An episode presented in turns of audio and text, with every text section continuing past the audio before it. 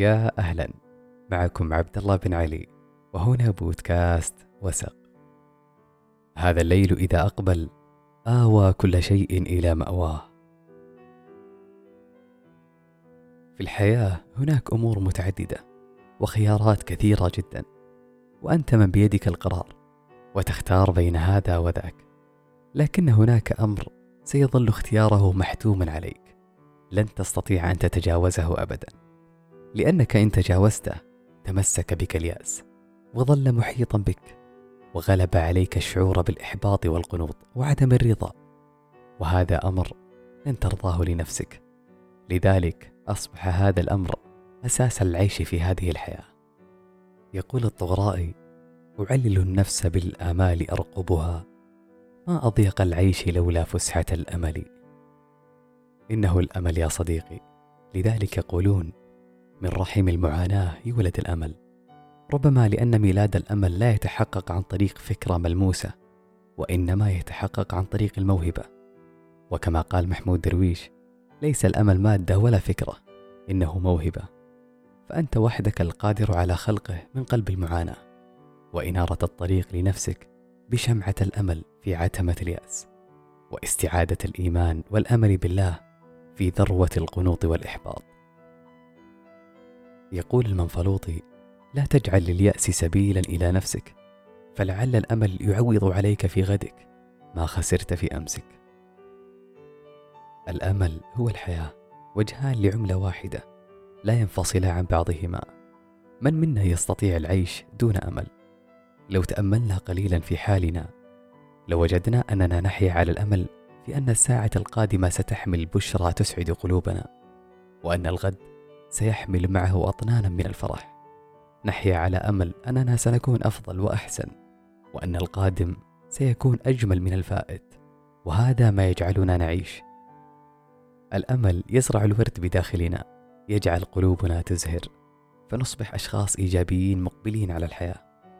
لو اقتربنا قليلا وألقينا نظرة أكثر تركيزا على الأمل لوجدنا أنه جزء من كل شيء.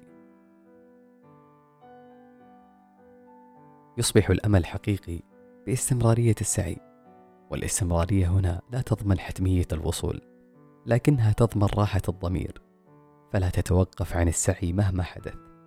جاهد واسعى لهدفك في الحياة بكل جدية، حتى لو كانت خطواتك بطيئة وصعبة، ولا تبالي للنتيجة.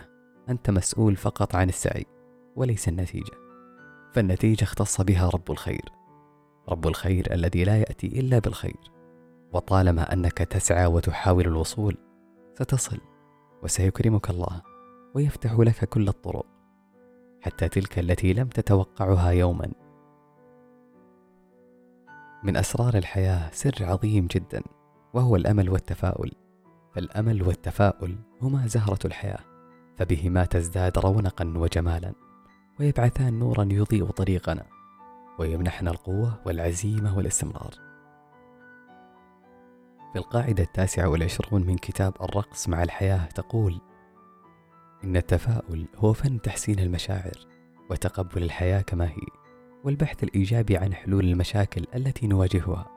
إن التفاؤل هو فعل إرادي مختار من أجل الإقبال على الحياة ببهجة وفرح. إن المتفائل هو إنسان متوجه بفعالية نحو المستقبل، باحثا عن حلول لمشاكله بشكل مدروس وبلا سذاجة، وبدون الغرق في الأسباب والتحليل.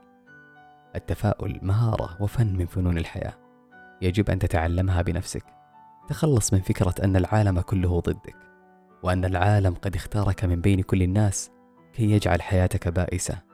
إن الماضي يختلف عن المستقبل، وإن تعرضت لخيبات الأمل في الماضي فإن ذلك لا يعني بأنها ستتكرر في المستقبل.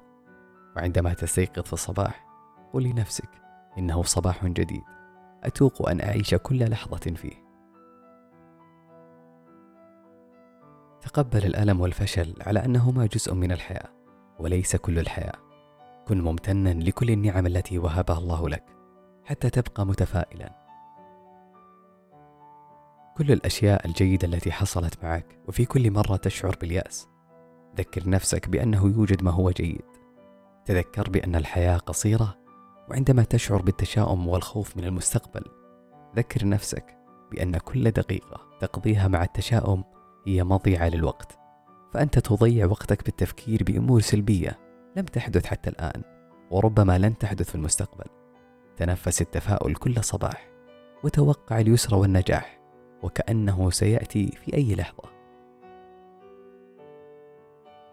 اقترب رجل عجوز وبصحبته ابنه من مدينة كبيرة محاطة بالأسوار، وقبل أن يدخل إليها رأى مسافرا كان خارجا من تلك المدينة، فسأله الرجل العجوز عن حال الناس فيها، فأجابه المسافر متذمرا شاكيا إنهم حقراء بغضاء لا رحمة بينهم. فأجابه العجوز نعم إنهم كذلك.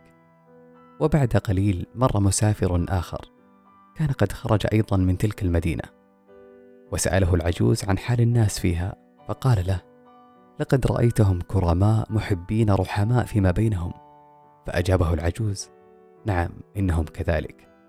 فتعجب الابن من إجابة والده الموافقة على ما قاله كلا الرجلين رغم تناقض رأيهما عن حال الناس في تلك المدينة، فقال العجوز يا بني كل إنسان على حق فيما يراه عن حال الدنيا، فإن كان محبا متفائلا ويرى الدنيا بخير فإنهما كذلك، وإذا كان متشائما متذمرا وكارها فإنها كذلك أيضا. إن الدنيا مرآتك تعكس ما يرى به قلبك. لقد عزمت أن أكون متفائلا مبتهجا وإيجابيا في كل موقف، حسنا كان أم سيئا، ولن أدع الابتسامة تفارق محياي. لكن وبالرغم من كل هذا قد تفقد الأمل أحيانا، لأن التحلي بالأمل شيء ليس سهلا ولا يمكن الحصول عليه بالقليل من الجهد، وإلا لما أصابت خيبة الأمل الكثير من الأشخاص.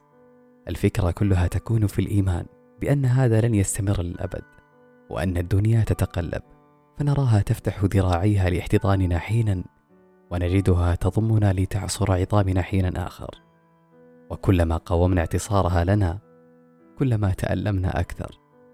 لذلك يكون من الذكاء أن نتحلى بالسكون في هذه الأوقات.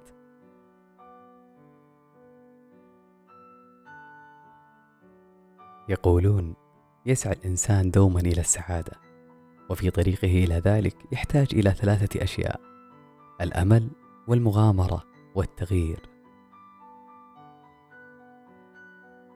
ويقولون أيضا يعوضك الله عوضا يليق بقلبك، كأنه يخبرك بأن دروب الأمل لا تندثر.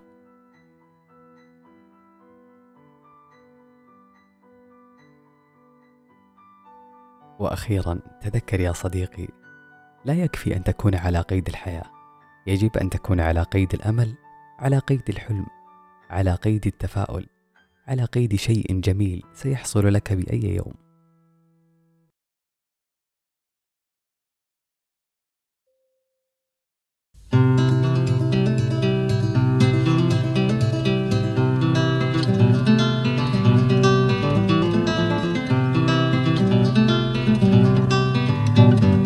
حلمنا نهار، نهارنا عمل، نملك الخيار وخيارنا الأمل، وتهدينا الحياة أضواء في آخر النفق، تدعونا كي ننسى ألما عشنا، نستسلم لكن لا، ما دمنا أحياء نرزق، ما دام الأمل طريقا فسنحيا.